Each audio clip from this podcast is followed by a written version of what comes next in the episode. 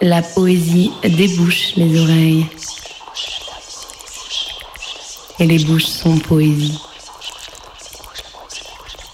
Bonjour à toutes et à tous. Bienvenue dans la Poésie des Bouches, l'émission où s'aventure la littérature.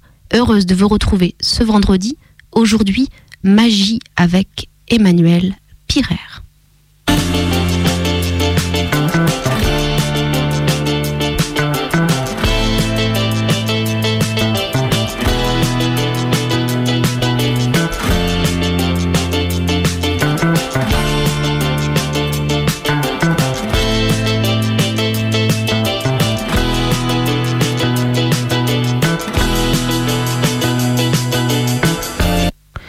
Commencer cette émission, je vais vous lire un extrait du roman de Marilyn Desbioles, La Sèche.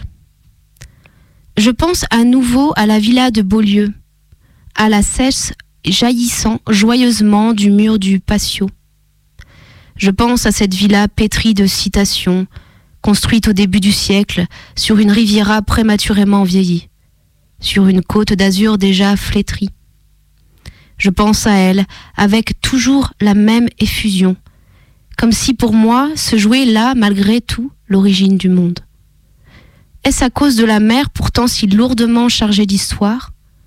Est-ce à cause de la pierre blanche qui dégingole en elle?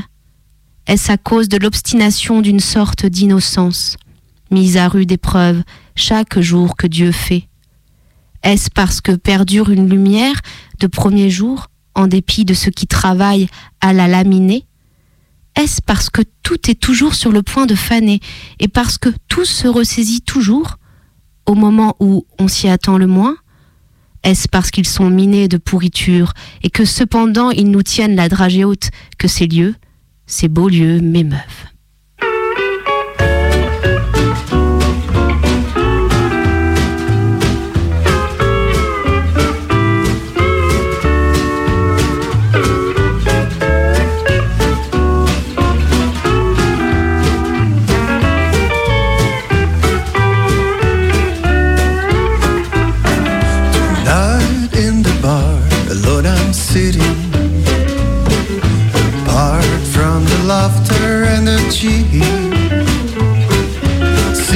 from the past rise before me. Watching the bubbles in my. Visions of someone who loved me. Brings a silent tear to my eye. I know that my life's been a failure. Watching the bubbles in my beer.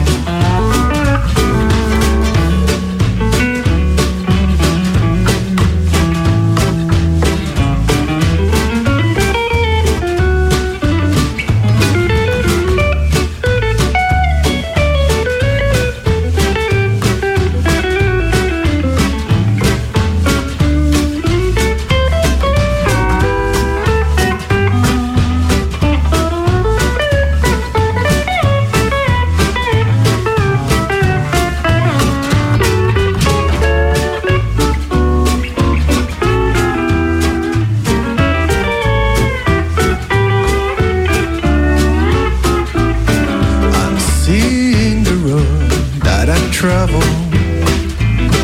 A road filled with heartaches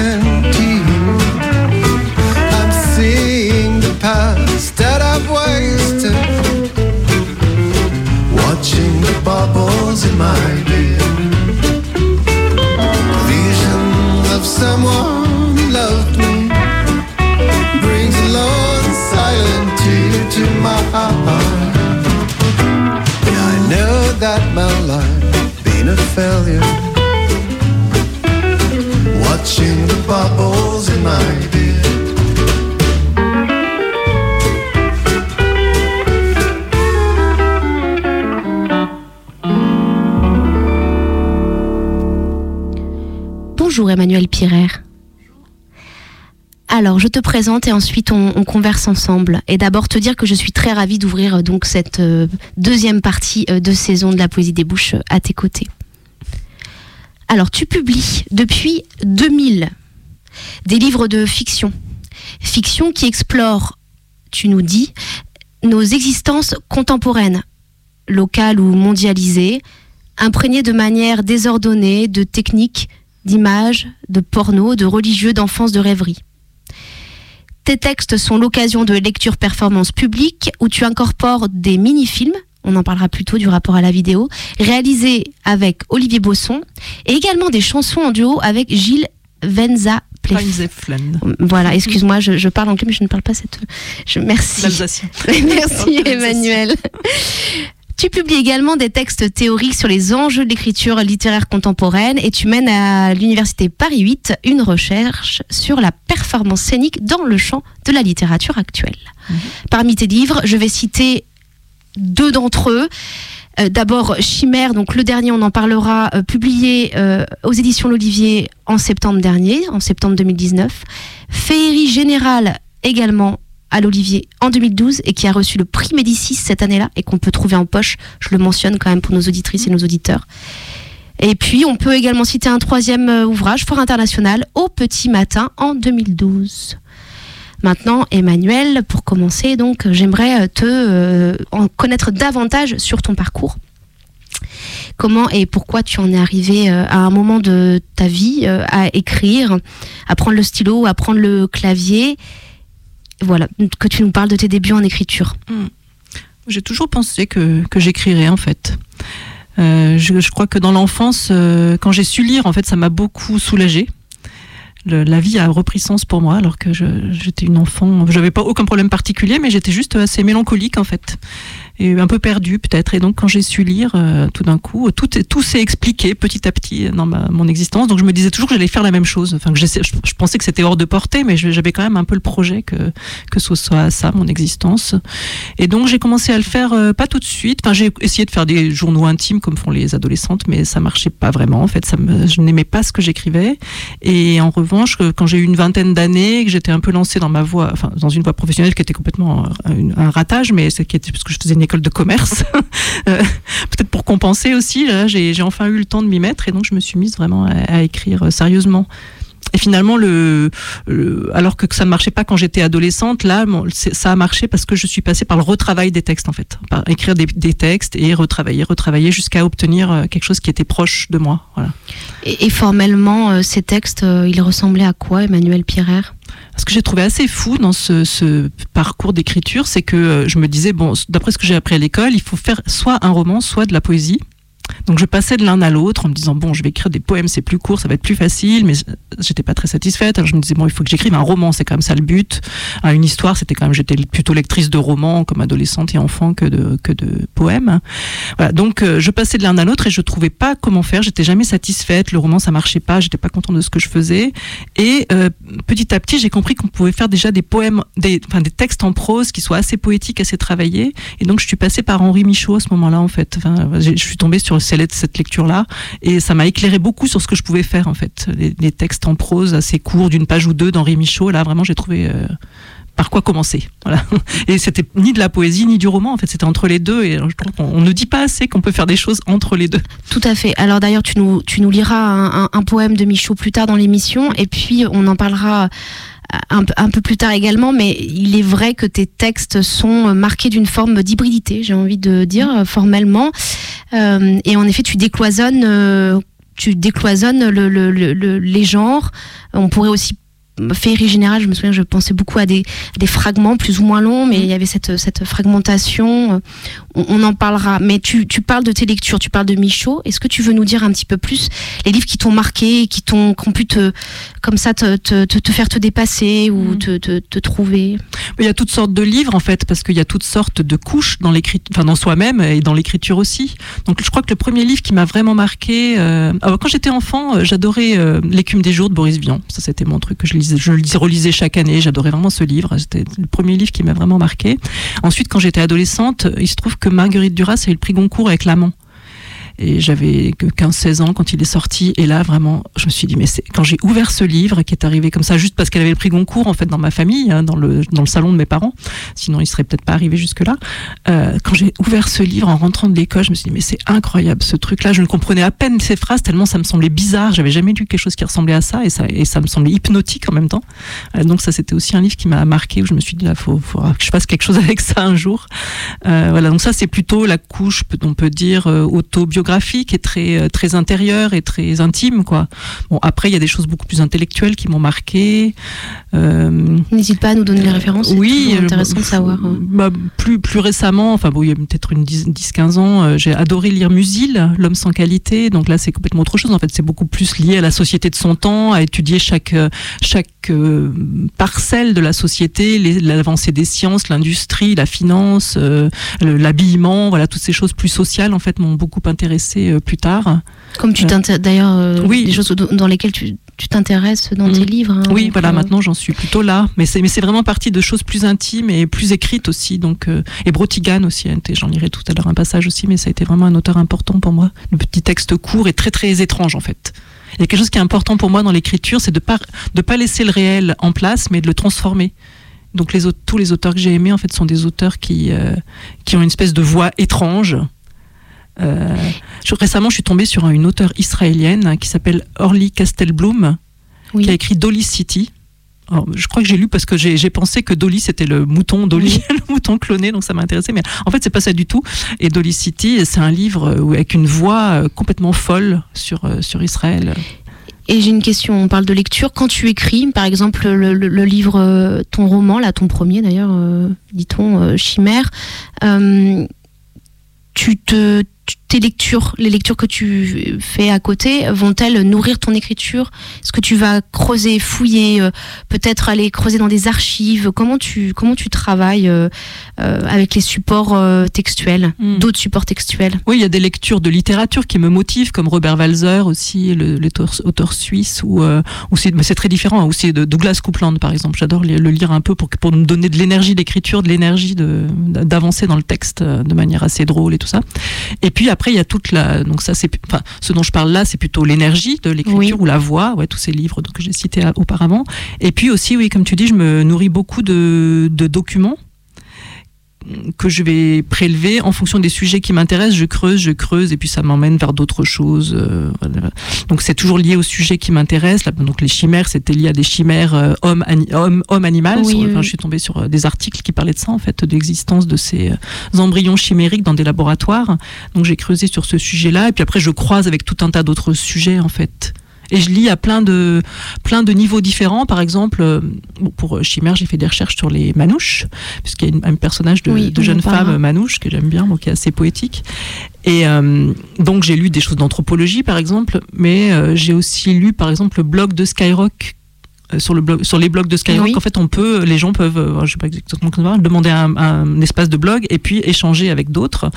Et euh, donc là, j'ai pu lire des choses qui étaient de l'ordre de la conversation entre personnes, entre manouches, entre gens Oui. du voyage, voilà, des choses que jamais je, je n'aurais, j'aurais jamais accès à ça dans la vie. En fait, même si j'en rencontrais des manouches, j'aurais pas accès tout de suite à cette couche d'échange entre elles, entre entre femmes manouches. Donc là, je suis tombée sur des conversations qui m'ont paru vraiment très drôles. Et voilà, que j'ai. et donc je prélève en fait des petites choses que je, des chaque fois des petits détails, tout ce qui me plaît, quoi, et je le mets, genre, je le mets ça dans mes, dans mes archives, dans mes, dans documents, et puis après je ressors euh, quand j'en ai besoin. Très bien. Alors on va venir à- au premier extrait que tu vas nous lire. C'est un extrait donc de la pêche à la truite en Amérique Oui. De Brotigan. de Brodigan. Est-ce que tu veux nous, Euh, nous- Je, je dois dire que j'ai apporté deux livres, c'est Henri Michaud et Brotigan, et les deux, comme tu vois, sont extrêmement abîmés. Oui, j'ai vu. Parce que c'est des livres que j'ai lus et relus et relus et relus. Je les lis un petit mois moins maintenant, mais vraiment, c'était deux livres les plus importants pour moi, je crois.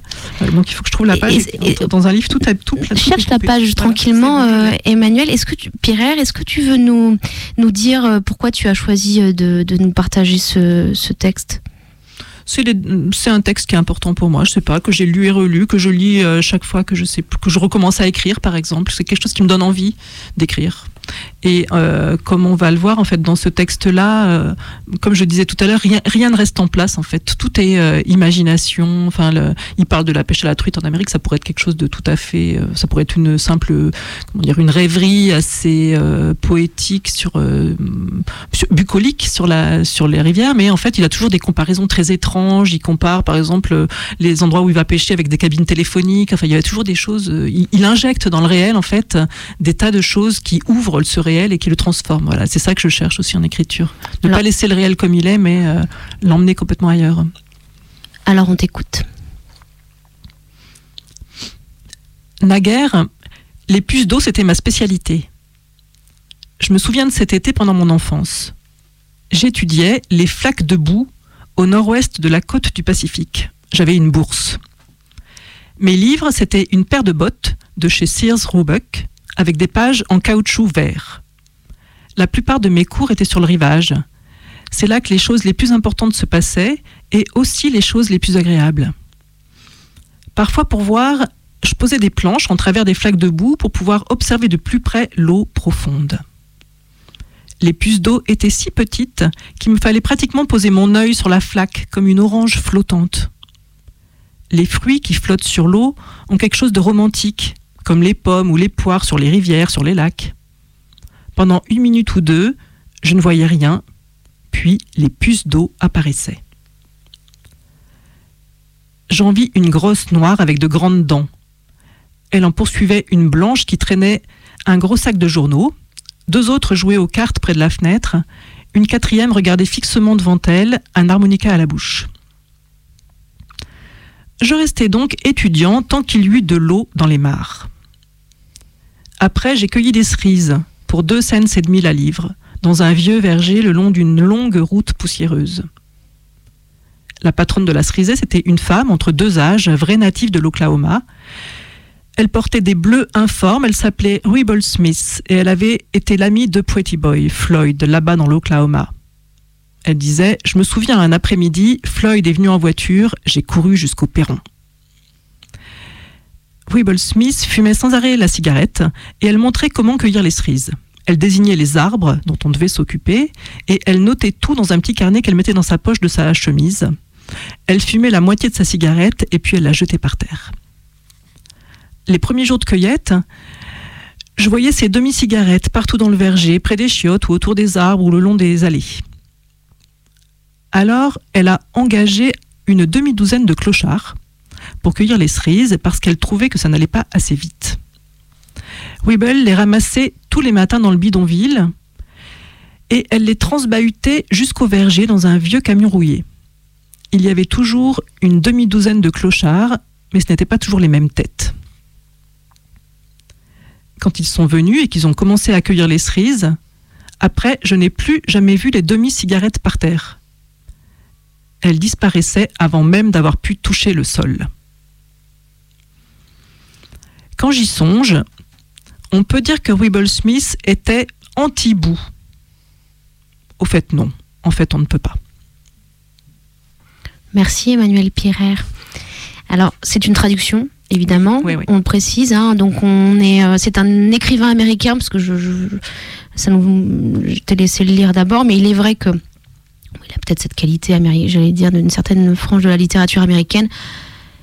C'est qu'en effet, on sent qu'il y a euh, un lâcher prise au niveau euh, de la langue, euh, au niveau de, des images. euh, Des tout à ouais, par exemple, voilà, dire que des- les livres qu'il avait avec sa bourse quand il était enfant pour étudier le- l'eau, c'était des, ces livres, c'était une paire de bottes, par exemple, voilà, avec des pages, avec des pages en caoutchouc vert. Ça, c'est le genre de d'idées assez délirantes qui me ravit chaque fois que je, lis comprends. ça je me dis mais en fait on peut on peut raconter plein de choses enfin on peut changer tout quoi déjà changer Bien en sûr. imaginaire c'est pas mal Oui, tout à fait. après on essaie de le faire dans le Et réel je comprends mieux euh, tes influences que je connais ton Oui. écriture. Là maintenant, je, je, je- je comprends. ça c'est une importante ouais. On va écouter le premier morceau que tu as choisi, une petite pause musicale. C'est un morceau de The Handsome Family, Far From Any Road. Pourquoi ce morceau? Parce que quand on l'écoute on se sent bien non? Oui, on a bien envie de prendre la route. On écoute.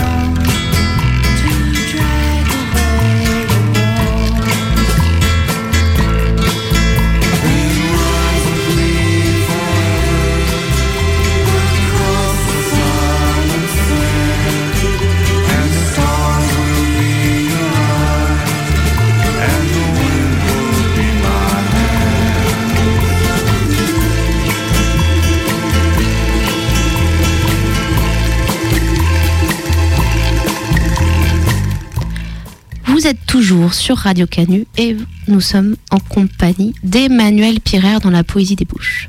Alors Emmanuel Pirer, dans tes textes, on va parler du plus récent, Chimère, donc paru à la rentrée littéraire 2019, dont tu liras quelques extraits plus tard dans l'émission. C'est ton premier roman. Tu nous diras d'ailleurs pourquoi à un moment euh, on peut euh, le qualifier de roman peut-être. Et tu sembles faire de la fiction, ou tu fais de la fiction en appréciant grandement les mélanges, les collages, la surprise. Le lecteur ne sait jamais vraiment où tu l'emmènes, où tu vas se faire déplacer les personnages, les lieux. C'est un univers fantasque. Je parlerai même de réalisme fantastique, pardon pour euh, les deux mots euh, que j'ai choisi euh, ici de, coller ensemble. Tu mélanges un homme-chien, Alistair, venant de Grande-Bretagne. Tu nous diras, tu nous en as parlé tout à l'heure, un des chimères, mais tu pourras nous expliquer. Une femme, Brigitte, de la culture rome. La ville de Saint-Quentin en Yvelines, qui, quelquefois, je me suis dit, aurait pu être euh, une autre ville. Une formation citoyenne réfléchissant aux grandes questions du futur pour la Commission européenne. Ils m'ont fait beaucoup rigoler, euh, ces personnages. Et puis tu creuses la langue, euh, langue, qui se, langue qui se fait intime, langue qui se fait sociale, langue qui se fait technique. Beaucoup de mélange. Donc euh, j'aimerais, euh, maintenant que j'ai un petit peu comme ça brossé euh, ce, roman chimère avec mon point de vue de lectrice évidemment, que tu nous parles davantage de ce que tu as voulu créer, écrire, faire avec ce roman. Oui, je dis que c'est mon premier roman parce que euh, c'est pas mon premier livre, mais euh, petit à petit, en fait, euh, les livres s'étoffent. C'est-à-dire qu'au début, ils étaient très denses et plus poétiques. En. Enfin, on les rangeait en poésie, disons, même si c'était pas pour moi forcément de la poésie, mais c'était du texte en prose en tout cas. Et puis petite, et je n'arrivais pas à faire vraiment rentrer les détails du monde contemporain. Alors c'est quand même de ça que je veux parler, de comment est-ce qu'on vit, avec quels objets, dans quelle, dans quelle société, dans quelle ville, etc., dans quelle campagne. Donc petit à petit, en fait, j'ai continué à travailler l'écriture en incorporant, comme on fait une recette de cuisine, en fait, en incorporant de plus en plus de morceaux sans essayer, en essayant de pas faire trop de grumeaux, quoi. donc, et, euh, et mon but, c'était quand même d'écrire un roman, c'est-à-dire quelque chose de narratif, une, une histoire. Donc là, il y a deux fils narratifs. euh, Donc le fil de la femme qui vit à 50 ans en Yvelines avec son homme chien, et puis l'autre fil, c'est le, le- les, citoyens dont tu parlais, la conférence, convention, conférence de citoyens. Euh, voilà, et donc j'ai tissé ces, deux histoires euh, assez rapidement. C'est vrai, comme on fait un peu dans les séries, en fait, où on, su- on suit par exemple deux ou trois histoires euh, en même temps, et puis on passe de l'une à l'autre, et puis en général, on reconnaît bien les personnages, on, se souvient de ce qui le- leur est arrivé à la fois d'avant, et on continue à suivre leur parcours. Voilà, donc c'est narratif, et je l'avais pas, je l'avais encore jamais fait, c'était quand même là que je voulais arriver au bout du compte. Donc après euh, cette six ou sept livres, voilà, j'ai fait mon premier roman. C'est intéressant que tu nous parles de la, de la série comme euh, tu fasses un parallèle euh, à la, manière dont tu construit ton, ton livre euh, avec la série. Parce que c'est vrai que euh, je, te disais tout à l'heure en, off, je ne suis pas là pour te comparer à d'autres, mais il, existe peu d'écritures comme ça et peu, peu de, de, de, de- textes qui, euh, comme ça, offrent justement euh, euh, des sauts entre plusieurs personnages, entre plusieurs temps.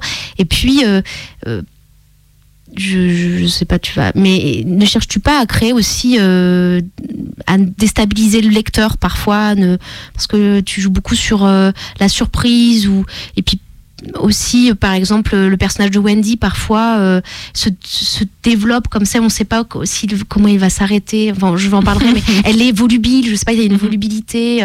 Et euh, ce que je veux dire, c'est que on a le sentiment qu'on se tient à tous les personnages, à toutes les, les, les intrigues, et en même temps qu'on on se tient à rien. Je me permets de. Mhm. Attention, hein, c'est pas une critique, mais c'est, euh, enfin, c'est une critique, mais je veux dire, c'est, on se tient à rien au sens euh, que euh, tu, tu, tu montres cet euh, enchevêtrement de, de réalité, et parfois c'est très déstabilisant en fait, je trouve.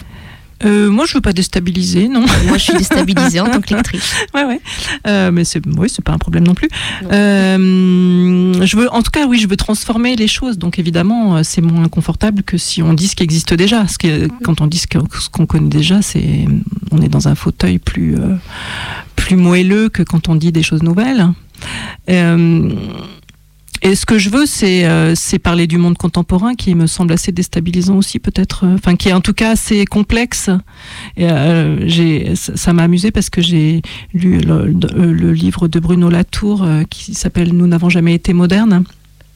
Et dans le début, euh, il dit ch- chaque fois que j'ouvre mon journal, euh, dans tous les articles en fait euh, que je lis, il y a des tas de choses enchevêtrées. Alors il y a du droit, de la religion, des choses plus intimes, du fait divers, de la science bien sûr, de la technique, etc. Toutes sortes de choses. Tout ça, c'est chaque, sujet de notre vie est lié comme ça à l'écologie, enfin à tout un tas de, choses enchevêtrées, de la morale, tout un tas de motifs. Et il dit ce qui est bizarre, c'est qu'en sciences, au contraire, dans à l'université par exemple, on est très très spécialisé. Donc en fait, les, sujets euh, sont assez euh, coupés par des frontières euh, les uns des autres. C'est quand même embêtant pour réfléchir aux choses.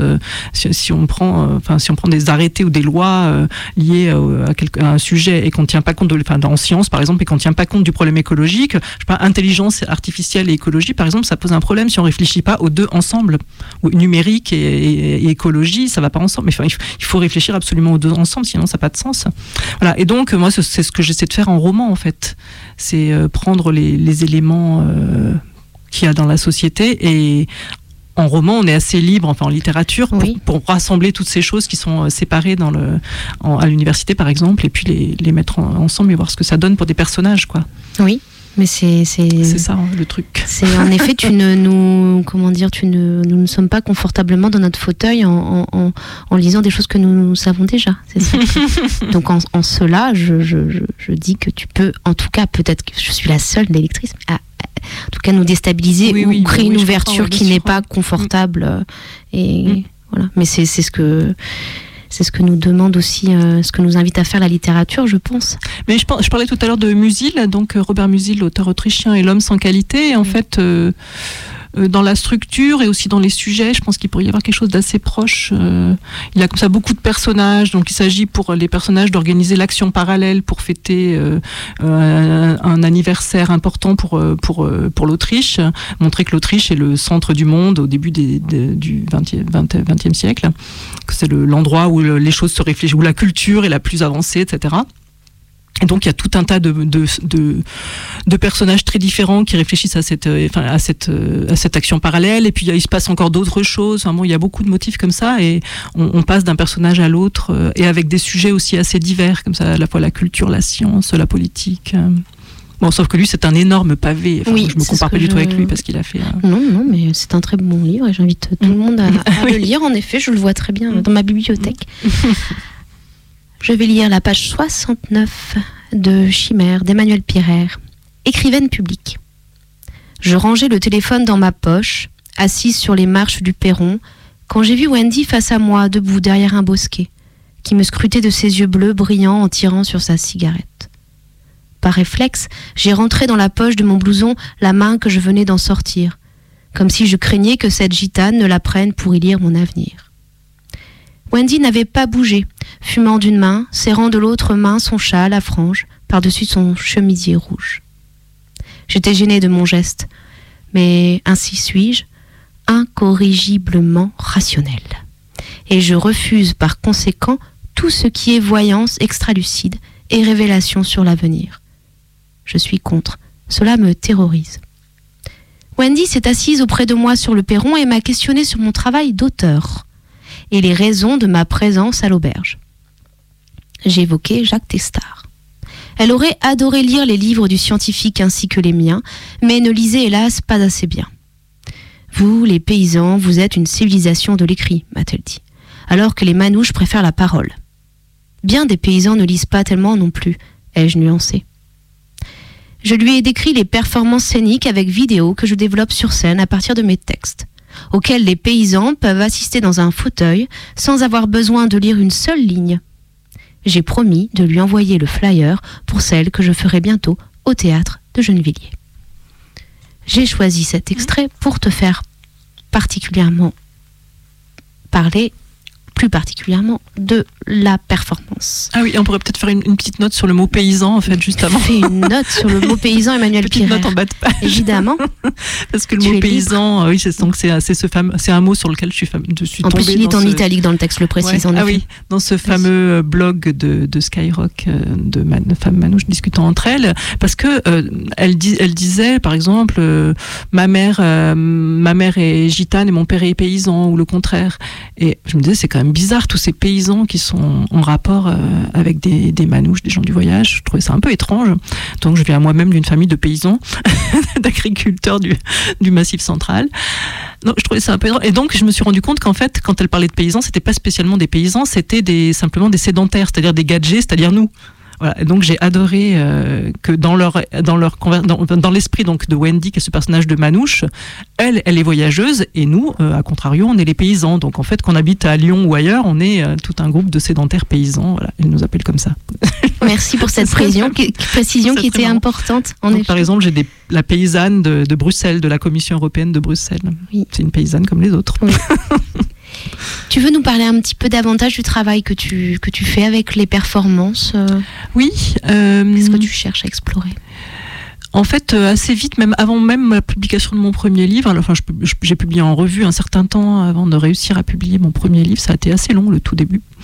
Et euh, donc, on m'a proposé de faire des lectures en public. Et, en- et donc, euh, j'ai répondu oui à la demande, mais euh, enfin, j'ai répondu d'abord une ou deux fois oui en lisant mes textes, les textes que j'écrivais à l'époque, qui étaient très denses, comme je disais tout à l'heure.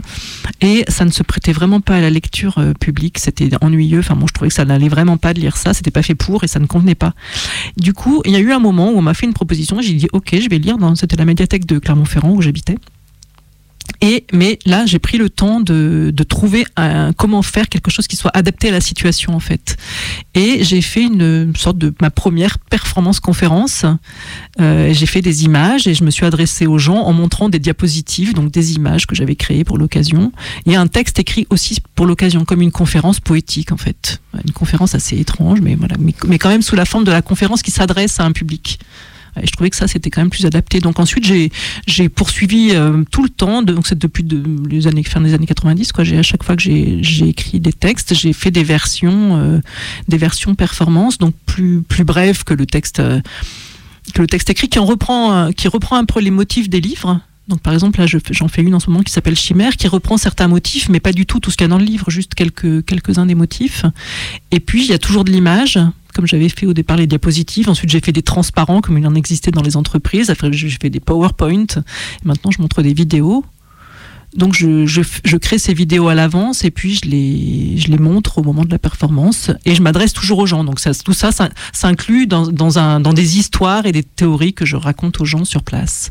Et en général, ils sont pas du tout déstabilisés. C'est ça qui est marrant. C'est très drôle, j'en ai déjà vu. En C'est- plus, c'est drôle, je me permets de le dire. On C'est parce que euh, Chimère, il, a, il est un peu moins déstabilisant pour les lecteurs que n'était Féerie Générale, qui là, pour le coup, était vraiment euh, encore plus bizarre. C'était encore d'autant plus étrange qu'il ait un prix littéraire, parce qu'il il était quand même très, très bizarre pour les. Enfin, c'était pas du tout un roman, là, pour le coup. Très, un peu un roman. Et quand je faisais euh, la, la, la performance qui allait avec, là, les gens n'étaient pas du tout déstabilisés, ce que je trouvais vraiment euh, très étonnant. Euh, voilà, ils, écoutaient cette performance et, et en fait le fait que moi j'étais là pour leur raconter euh, mes, textes, ça, ça crée une sorte de confort en fait. Le fait que ma voix soit pas seulement dans le narratif dans le livre, mais aussi euh, là en live devant eux, ça crée un, un confort. Voilà. Oui, il est vrai, oui, oui, tout à fait. Alors maintenant, tu vas nous encore nous justement nous, nous conforter, nous réconforter avec ta voix et un texte d'Henri Michaud que tu as choisi. C'est le second texte, c'est. La mitrailleuse à gifle, qui est un poème. Ouais, c'est da- euh, c'est un texte en prose, hein, c'est la vie dans, dans la vie dans les plis, voilà, qui est, ce qui est le livre de Henri Michaud que j'ai le plus euh, lu. Et donc celui-ci s'appelle La mitrailleuse à gifle. Alors je l'ai choisi parce que, enfin, ce que j'ai vraiment beaucoup aimé, c'est que euh, il trouve des solutions imaginaires à des problèmes qu'il a dans le réel. Voilà, c'est un peu ça que je cherche avec la littérature en fait. Euh, bah, la, réalité me déplaît quand même beaucoup. Enfin, je me sens pas si bien que ça. Et donc je cherche avec l'écriture à en reprendre des éléments pour les transformer et en faire un univers qui me va mieux.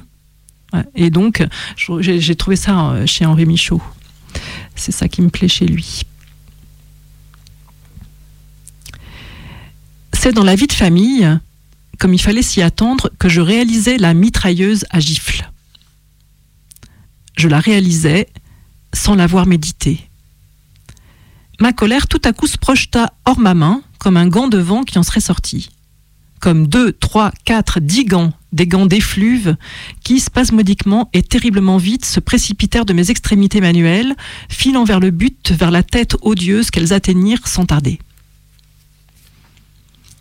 Ce dégorgement répété de la main était étonnant.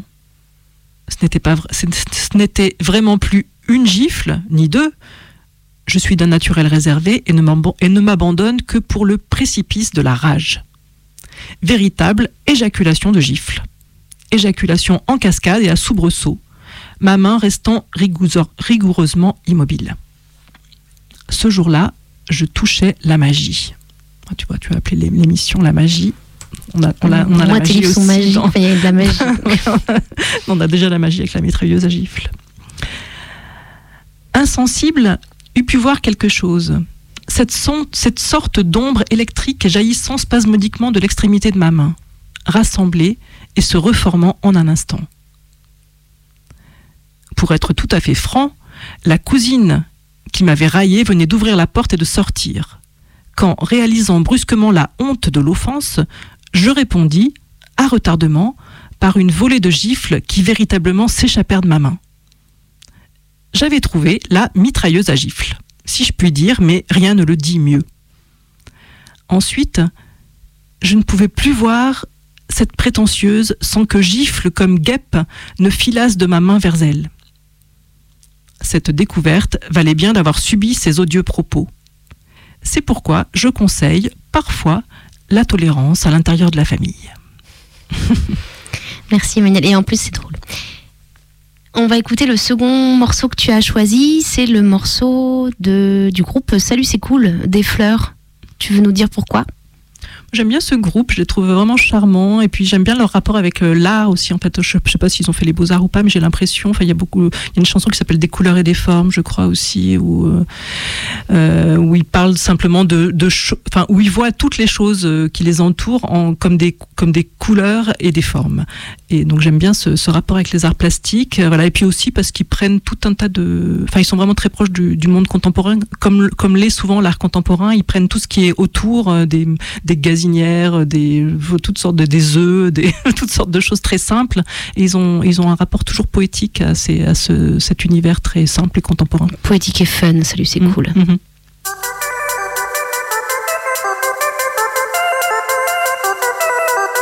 Je suis une fleur. Je suis une très jolie fleur. Je suis plus jolie qu'une rose et je sens meilleur qu'un lilas. Qui suis-je? Je suis toi. Tu es une fleur. Tu es une très jolie fleur. Tu es plus jolie qu'une rose et tu sens meilleur qu'un lilas. Qui es-tu? Tu es nous. Nous sommes des fleurs. Nous sommes de très jolies fleurs. Nous sommes des fleurs. Nous sommes de très jolies fleurs. Nous sommes des fleurs.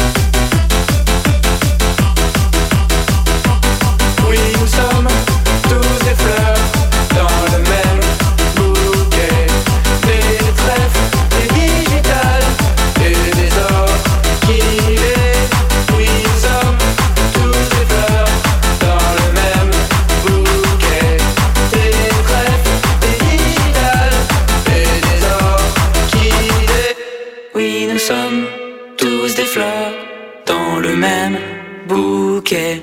Des trèfles, des digitales et des orchidées. Maintenant, je vous invite à écouter de la, la voix de la comédienne Anne de Boissy pour quelques minutes de morceaux choisis par ses soins.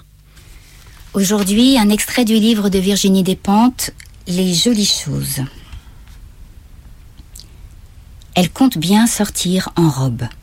Ses jambes devant le miroir, chevilles tendues par le talon, le mollet droit jusqu'en haut des cuisses, elle a les mêmes que sa sœur, qui sont les mêmes que celles des femmes dans les films classes qu'elles ont vues étant gamines? Elle compte bien sortir en robe. Les talons claquent contre le parquet, font même de petites entailles dans le bois. Elle commence à s'y faire. Elle est prête à sortir. Elle est toute en rose. Une jupe qui arrive jusqu'aux genoux, rareté dans cette garde-robe. Ses cheveux tirés en arrière, des heures devant le miroir à essayer d'y faire sans qu'il se barre dans tous les sens. Obstinément, elle ne convient pas. Elle ne ressemble à rien. Même quand tout est bien fait, quelque chose qu'elle a qui déconne. Dans la chambre, il y avait les coffrets, dans un tiroir les maquillages, couleurs de lèvres, de cils, de paupières ou de joues. Tout l'art du traficage. Et son visage à elle, ensuite, vaguement changé, s'éloignant d'elle. Dans l'escalier, c'est moins simple que dans l'appartement pour les talons. C'est plus le même plancher. Celui-là semble plus glissant et pas le même exercice des chevilles. Descendre des marches. Cramponnée à la rampe, Pauline s'exécute, précautionneusement, pas à pas, arriver jusqu'en bas. Puis se retrouve dehors. Difficile d'avancer sur le trottoir. Trop de monde, certains bloquent devant les épiceries. Elle avance en fixant le sol. Elle est si peu habituée à ces pompes que pour la première fois, elle remarque la différence de consistance d'un endroit du trottoir à l'autre. Le boulevard qu'elle doit prendre est en pente. En chaussures normales, elle ne l'aurait pas calculé. Ça descend juste un tout petit peu. En pompe haute, la dénivellation devient dingue, un exercice vraiment périlleux. Elle pose les pieds l'un après l'autre, aussi concentrée que sur une poutre, ne pas s'étaler devant tout le monde. Les gens la regardent, il y en a même qui se retournent, et d'autres se permettent des gros plans impunément, ses jambes, son cul, ses seins, sa bouche. Certains lui font des sourires ou des petits bruits pour l'attirer. Elle voudrait arracher ça, les autres autour. Elle ne peut qu'avancer à petits pas mesurés et faire semblant de ne rien remarquer. Elle est tout à fait publique, adorable, tout à fait faite pour que tout le monde s'occupe d'elle. Elle est sapée pour ça. Jamais auparavant elle n'aurait cru que c'était possible, sortir comme ça et que personne ne s'exclame Mais qu'est-ce que c'est que cette imposture? Cette allure qu'elle a, jambes sublimées, silhouette transformée. Et personne ne se rend compte qu'elle n'est pas du tout comme ça. C'est la première fois qu'elle comprend qu'en fait, aucune fille n'est comme ça. Parvenue en bas du boulevard, les chaussures lui blessent déjà les chevilles. Une main glisse le long de ses reins, contact d'autant plus obscène qu'il est lent, attachement lourd, une main s'attardant sur son cul. Elle se retourne, impossible de savoir qui a fait quoi, et de toute manière, quoi lui dire. Pauline sent qu'une chiquenaude la ferait dégringoler. C'est non seulement les pompes, mais encore cette jupe trop serrée. Le feu passe au vert. Métro Barbès. Pauline croise deux gamines avec leurs seins même pas finis et des pantalons très moulants, les pompes très hautes et talons carrés et des hauts découvrant leur ventre. L'une des deux est nerveuse. Qu'est-ce que tu me veux, sac à foutre? Clou est sur place. Pauline balbutie C'est pas possible de se parler comme ça entre femmes. Fait éclater l'autre de rire. Sale pute de blanche pour qui tu te prends. Sa copine la tire par la manche. Laisse tomber, tu vois bien que c'est une folle. Viens, on se casse, on va être en retard. Et s'éloigne. Pauline se retrouve seule. Aussitôt, un type s'approche. Un monsieur rassurant, tempe grise. Il est un peu plus grand qu'elle. Il pose sa main sur son avant-bras. Faut pas rester là, mademoiselle. Venez. Et il l'entraîne. Elle prend appui sur son bras pour monter l'escalier. Les chevilles lui font mal. Ravissante comme vous êtes, c'est pas un quartier pour vous, ça pourrait être dangereux, vous savez. Vous n'êtes pas d'ici. Comme s'il était parfaitement naturel qu'il y ait des quartiers pas pour elle. Il demande où elle va, la suit jusqu'à son quai. Il est heureux d'être avec elle, se tient bien près. Il dit Je vais vous accompagner jusqu'où vous allez, ça vous évitera de mauvaises rencontres. Comme s'il était tout à fait naturel qu'il lui faille quelqu'un avec elle. Pauline fait non de la tête, lui demande de la laisser. Elle dit J'ai juste envie d'être seule.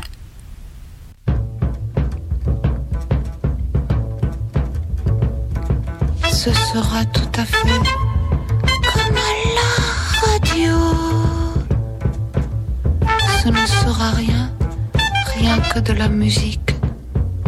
Ce ne sera rien, rien que des mots, des mots. Des mots, comme à la radio. Vous êtes bien sur Radio Canu, c'est la poésie des bouches et nous sommes en compagnie d'Emmanuel Pirer. Alors Emmanuel Pirer, c'est le moment de te laisser avec nos auditrices et nos auditeurs pour que tu nous lises des extraits de Chimère, donc des extraits de ton texte. Tu peux nous en dire quelques mots et, et je te laisse en fait, moi je, Oui. je- je me mets euh, à côté. Euh, bah, j'ai- choisi deux, deux extraits euh, où on voit deux, euh, oui, deux, plus ou moins les mêmes personnages. C'est en tout cas le même fil narratif. C'est Brigitte, donc une femme qui vit dans les Yvelines, à 50 ans en Yvelines, dans la ville nouvelle. C'est une fan de Romer, en fait. Elle a choisi, elle, elle adore surtout les films d'Éric Romer qui se passent dans des villes nouvelles, comme Sergi Pontoise, L'ami de mon ami, ou Marne-la-Vallée, Les nuits de la pleine lune. Et donc, elle, elle habite dans une ville nouvelle, de, celle de 50 ans en Yvelines. Donc, ça pourrait se passer ailleurs, comme tu disais au début de l'émission, mais quand même, il faut que ce soit une ville nouvelle. J'ai pensé à Pantin ou des choses comme Ah ça. non, non, Pantin, c'est pas une ville mais nouvelle. c'est pas une ville nouvelle Pantin, mais c'est des- plus des aménagements. euh. Donc, elle habite dans, un- dans le premier bâtiment qui a été fait en France par Ricardo Bofill, l'architecte catalan, qui après a fait plein de bâtiments dans les villes nouvelles, à Montpellier, etc. Voilà, donc, elle habite là, c'est assez beau chez elle, et, mais elle se sent un peu seule. Et à un moment donné, euh, ça va plus du tout. Son, son amoureux est parti, bref, euh, Oui. voilà. Donc, Elle est assez désœuvrée cette femme tout de même. oui, oui, oui. En fait, elle a laissé tom- to- tomber son travail parce qu'il lui a demandé, et finalement, euh, elle se trou- retrouve seule. Donc, elle est vraiment un peu déprimée. Et, euh, et c'est là, à ce moment-là, que ça se passe, et c'est la page 98.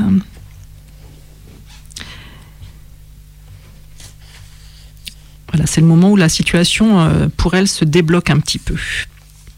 Ça s'appelle Fidélité du chien, ce passage. Quelques semaines plus tard, un matin de janvier, le facteur monta à Brigitte avec son télérama un gros colis emballé d'une bâche de tissu plastifié. Sous l'épaisse bâche noire se trouvait un papier cadeau rouge avec un nœud doré. Brigitte avait bien besoin qu'on lui envoie des cadeaux. Arturo n'avait pas fait signe depuis six mois. Elle était abandonnée, n'avait plus le goût de sortir ni même de voir un film. Ses larmes coulaient à tout propos. Elle voulait qu'Arturo revienne maintenant et placer en lui une confiance inaliénable. Ainsi en est-il pour nous tous. La fidélité, en amitié comme en amour, a de tout temps incarné aux yeux de l'humanité vertu suprême et dignité éthique. L'humanité souhaite déposer en l'autre une absolue confiance. Le seul ennui, c'est que les gens n'y arrivent pas du tout. Dans toute l'histoire humaine, les gens trouvèrent toujours trop dur de se soumettre eux-mêmes à la règle qu'ils appelaient pour autrui. De Cro-Magnon aux Californiens high-tech en passant par les Égyptiens, la fidélité est demeurée un concept qui prend la tête à l'humanité et dépasse ses capacités. Et toujours au fil de l'histoire, les gens craquèrent, les portes claquèrent à un rythme vaudevillesque, et les personnes qui ne devaient pas se rencontrer finissaient toujours par tomber nez à nez.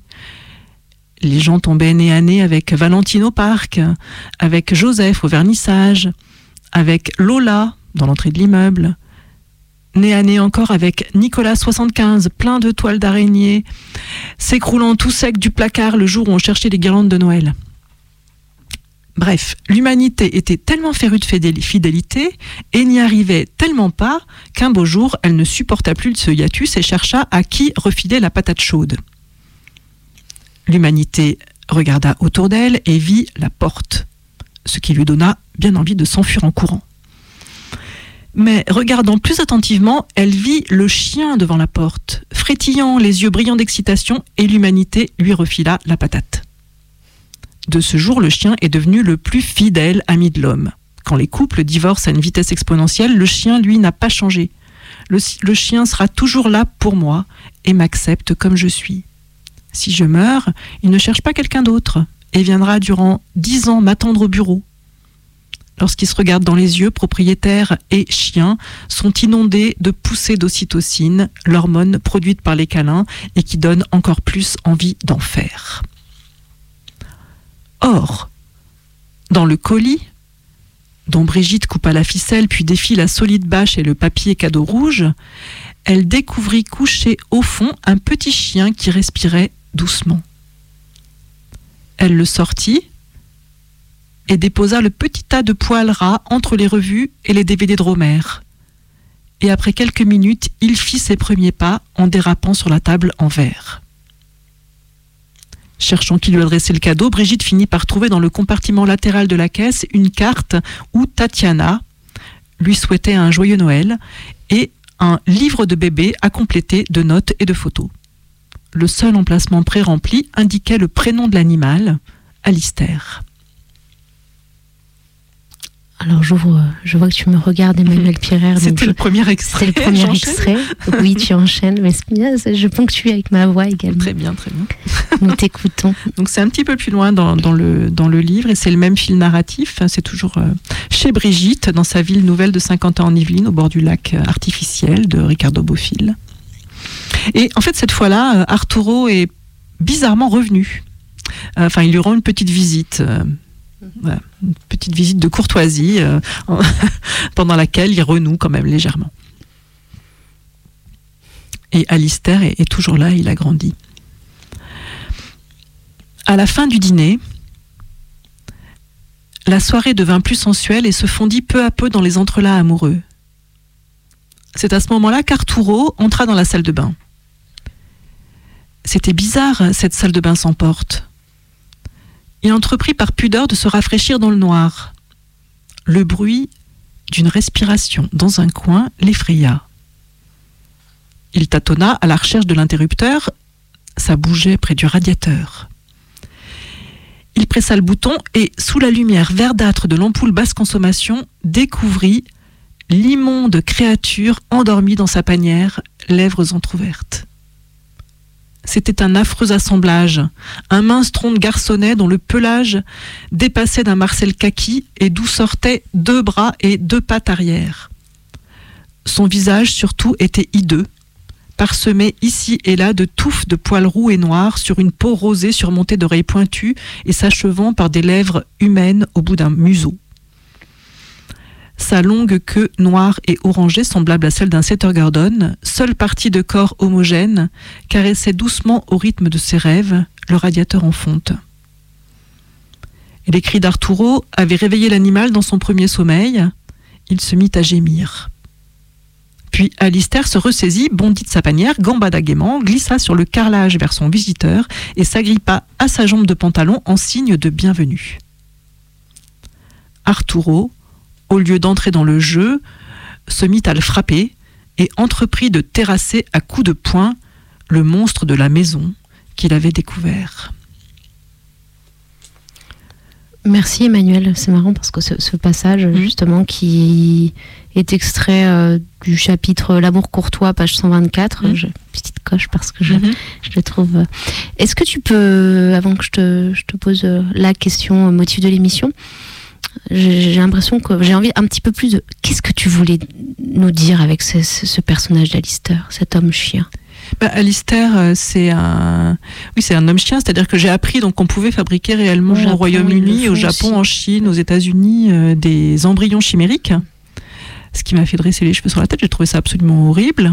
D'ailleurs, quand j'en parle aux gens autour de moi, ils sont pas non plus spécialement euh, ravis d'apprendre cette nouvelle. Donc, euh, bien sûr, je me suis dit, euh, il y, a- une sécurité qui est normalement on les éliminait, enfin en tout cas à ce moment-là, au bout de 14 jours. Donc ça sert, c'est plutôt à dans des buts thérapeutiques, enfin pour faire aussi de la recherche sur ces cellules qui sont des cellules souches, bref. Donc, je me suis dit, il y a certainement quelqu'un qui va avoir envie de faire naître cet animal, cet homme animal. Et donc j'ai imaginé que ça, que, que, que un personnage, donc de Tatia, cette, cette femme qui s'appelle Tatiana, qui vit au Royaume-Uni dans, dans un laboratoire où on fabrique des chimères comme ça, euh, insémine des, chiennes, des chiennes, et finit par réussir après beaucoup d'erreurs, d'essais et erreurs, euh, finit par réussir à obtenir un petit bébé qui ressemble au départ à un chiot et qui ensuite grandit. Et en fait, à ce moment-là, j'avais des enfants autour de moi, ma fille et puis un neveu, etc., qui lisaient beaucoup de livres d'horreur et en particulier des, livres où se trouvaient donc des, personnages de- d'enfants animal, par exemple. Donc, il y avait en particulier un livre de la collection Chair de poule qui m'avait marqué pour cette chose-là. Et en même temps que j'apprenais qu'en fait ça existait plus ou moins. Euh, je, me, je me rendais compte aussi que les enfants étaient assez friands de, de, de livres dans ce genre. Et puis je me suis dit, mais en fait, le loup-garou, c'est aussi une figure euh, très ancienne. Mais tout d'un coup, je me suis dit que c'était le moment où l'humanité euh, transformait cette chose qui était imaginaire, qui était un mythe, en une réalité, une possible.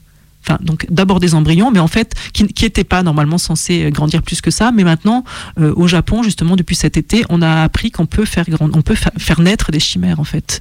Donc a- ça pose des, quand même des, des questions éthiques, euh, enfin fantastiques et immenses En et incommensurables même. Mm, mm. Voilà ce que je voulais dire. Très bien, merci Emmanuel. Alors je vais te poser la question motif de l'émission qui est si tu étais un poème Emmanuel Pirer, quel serait-il? Bah, je pourrais dire euh, euh, Shortcuts, euh, qui est le film de Altman, qui est réalisé à partir de plein de petits morceaux. Et ces petits morceaux faisant, faisant récit. Voilà, peut-être que c'est un peu ça ma vie. J'ai l'impression que dans, le, dans la réalité, euh, on est des tas de petits morceaux dans- décomposés ou euh, découpés euh, de, bouts de réalité qui ne se connectent pas forcément les unes aux autres. Enfin, moi, j'ai une impression un peu comme ça souvent. Et le fait de. Enfin, ce que je fais avec l'écriture, en fait, c'est de créer un récit, euh, de créer une narration qui a du sens. J'aimerais bien que ma vie ait ce sens. Ah, c'est bien, tu nous donnes une clé je ne sais pas si euh, votre vie, auditrice et auditeur, euh, est un shortcut, mais on va écouter un dernier morceau de musique avant de se quitter.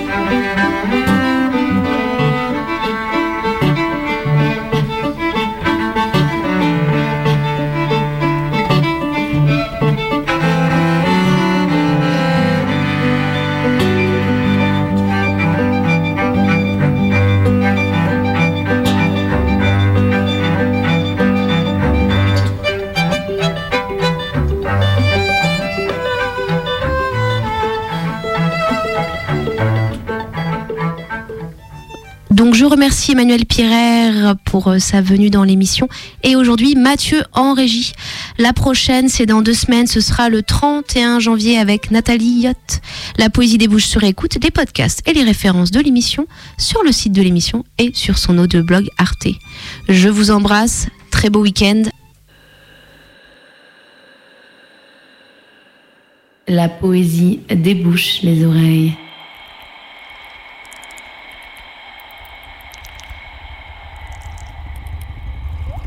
Y a-t-il plus céleste que cela?